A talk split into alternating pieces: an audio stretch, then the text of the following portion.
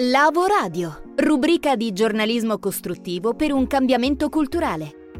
Scenari, storie e consigli per essere più consapevoli, agire sul modo di pensare, formare nuove competenze. Il mondo del lavoro ha bisogno di te.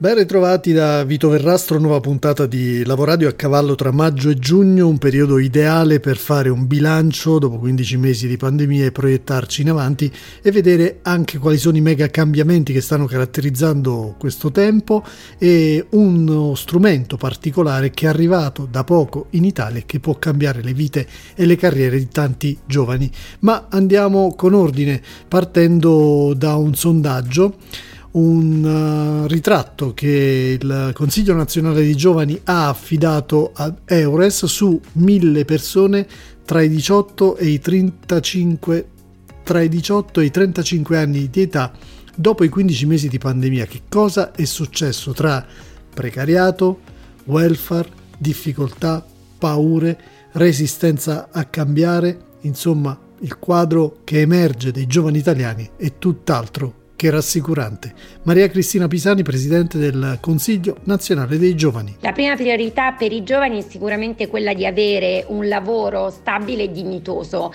Dall'indagine emerge infatti che a 5 anni addirittura dal compimento degli studi poco più di un italiano su eh, ha un lavoro stabile, mentre il 26% dei giovani è precario con contratto a termine e un quarto degli under 35 risulta disoccupato.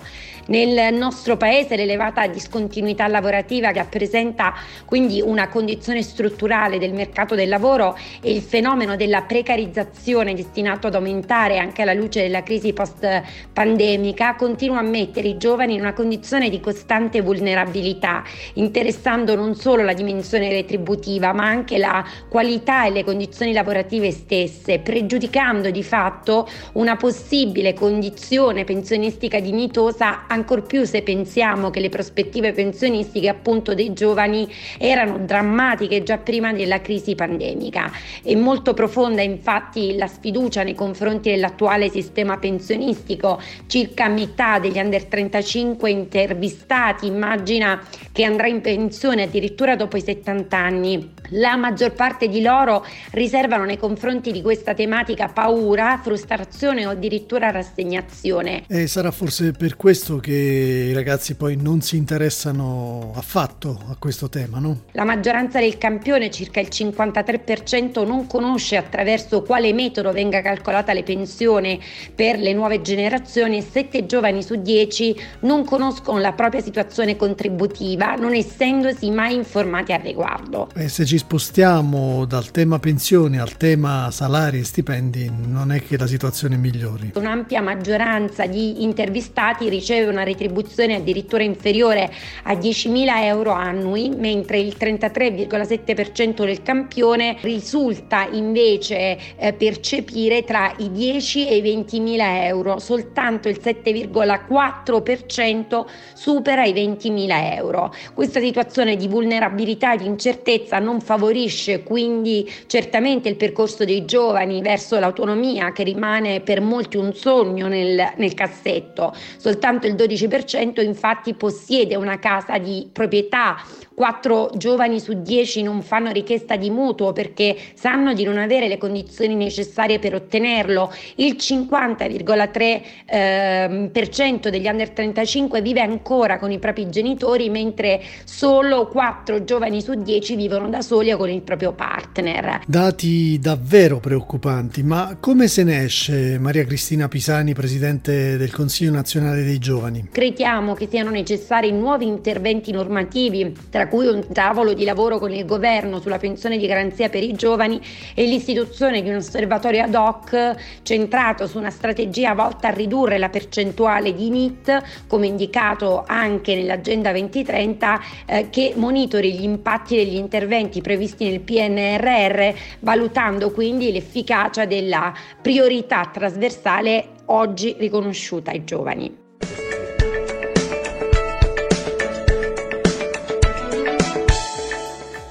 Fin qui dunque i problemi che in ottica di giornalismo costruttivo non possiamo né dobbiamo minimizzare, sottovalutare o ignorare, anzi ve li abbiamo presentati e ve li presentiamo come sempre, ma lo sguardo deve essere sempre rivolto un po' al futuro, alle soluzioni che ci possano far sintonizzare sui cambiamenti in atto. Per cui abbiamo chiesto a Earth Academy un'associazione che ha come mission la promozione dello sviluppo economico sostenibile ed eticamente responsabile, nonché la crescita sociale dell'ospitalità, la formazione, la consapevolezza dei cittadini, degli operatori economici, delle organizzazioni e degli enti pubblici dei territori rurali, di farci un po' il quadro dei mega shift, dei mega cambiamenti che si stanno verificando a livello nazionale, europeo e mondiale affinché giovani e meno giovani possiamo tutti capire ciò che sta cambiando e provare a inserirsi all'interno di queste onde.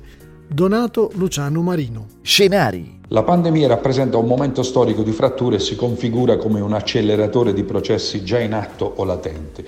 Il tutto si traduce in potenti mega shift, cioè dei cambiamenti globali tra i quali possiamo prevedere lo smart working e quindi la ridefinizione dei, dei sistemi di lavoro, l'impresa e la produzione delocalizzata, il tempo ritrovato e quindi un uso migliore del tempo, la decentralizzazione delle modalità di apprendimento, processi pervasivi di disintermediazione, esplosioni di mega piattaforme di scambio, di produzione, di costruzione di senso, il ribaltamento del concetto centro-periferia ed esplosione quindi delle connessioni punto a punto e punto a mondo. In questo scenario l'impatto maggiore sarà sul lavoro, inteso come modalità, organizzazioni e possibilità generative. Come impatta ad esempio lo smart working sui territori rurali? Questa opportunità può essere colta e come? È possibile prevedere per i giovani un destino diverso dalla partenza obbligata alla partenza invece per scelta? Se sì, e come si devono preparare i territori rurali? Ciò che va compreso quindi è il cambio di paradigma in atto, rispetto al quale si richiede un diverso modo di programmare risorse e investimenti. Vitale è la connessione alla piattaforma mondo, l'apprendimento continuo e l'uso sempre più diffuso dei nuovi linguaggi digitali e quindi la predisposizione di reti ultraveloci, il, repu- il recupero di strutture e la creazione quindi di workspace connessi ed accoglienti. Tutte queste tematiche le abbiamo riassunte nello Smart Life Manifesto elaborato da Earth Academy che contiene 10 punti fondamentali. Ambiente, lavoro, tempo, benessere, futuro, movimento, emozione, identità e personalità, apprendimento e connessione.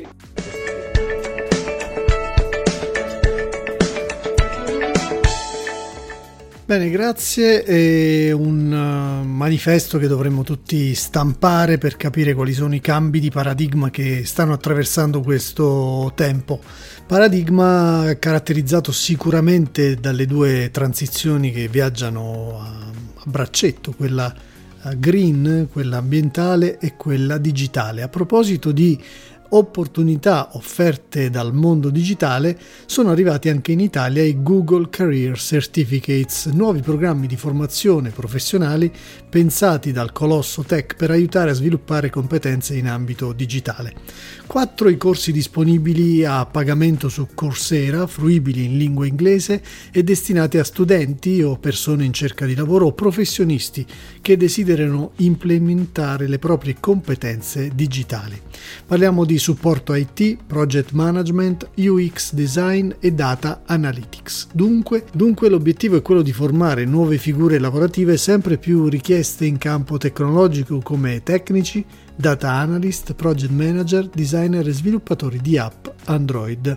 I Google Career Certificates non richiedono specifiche competenze di base o una pregressa esperienza significativa.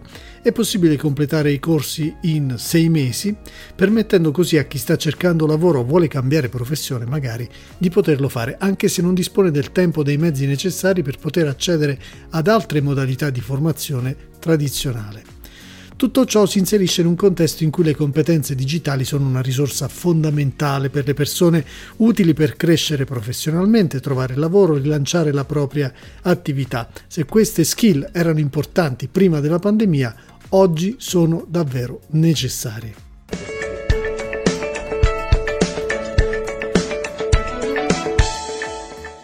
L'Europa ci riguarda. Bene, ultimo segmento di questa puntata è tornato a trovarci Antonino Imbesi del centro Europe Direct Basilicate dell'associazione Euronet.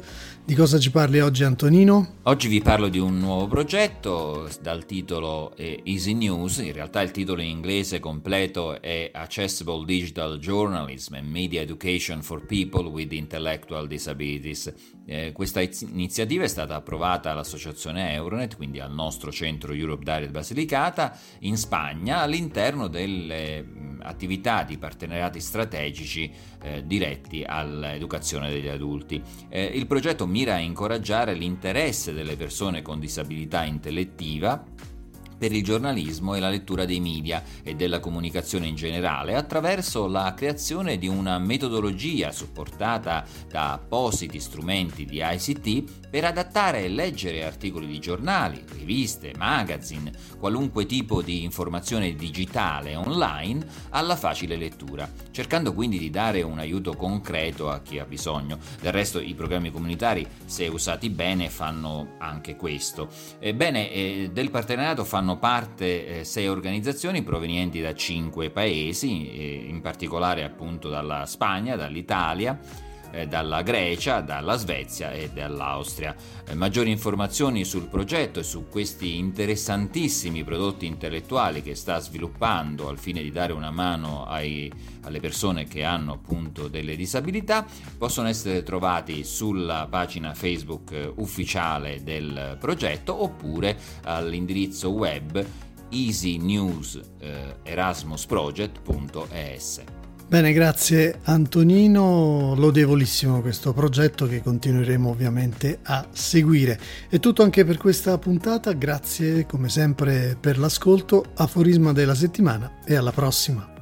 Possiamo passare la vita a farci dire dal mondo cosa siamo, sani di mente o pazzi, eroi o vittime, a lasciare che la storia ci spieghi se siamo buoni o cattivi a lasciare che sia il passato a decidere il nostro futuro. Oppure possiamo scegliere da noi e forse inventare qualcosa di meglio. È proprio il nostro compito. Chuck Palahniuk per approfondimenti, percorsi informativi e formativi personalizzati, scrivici a info-lavoradio.com. Con noi, nel tuo futuro.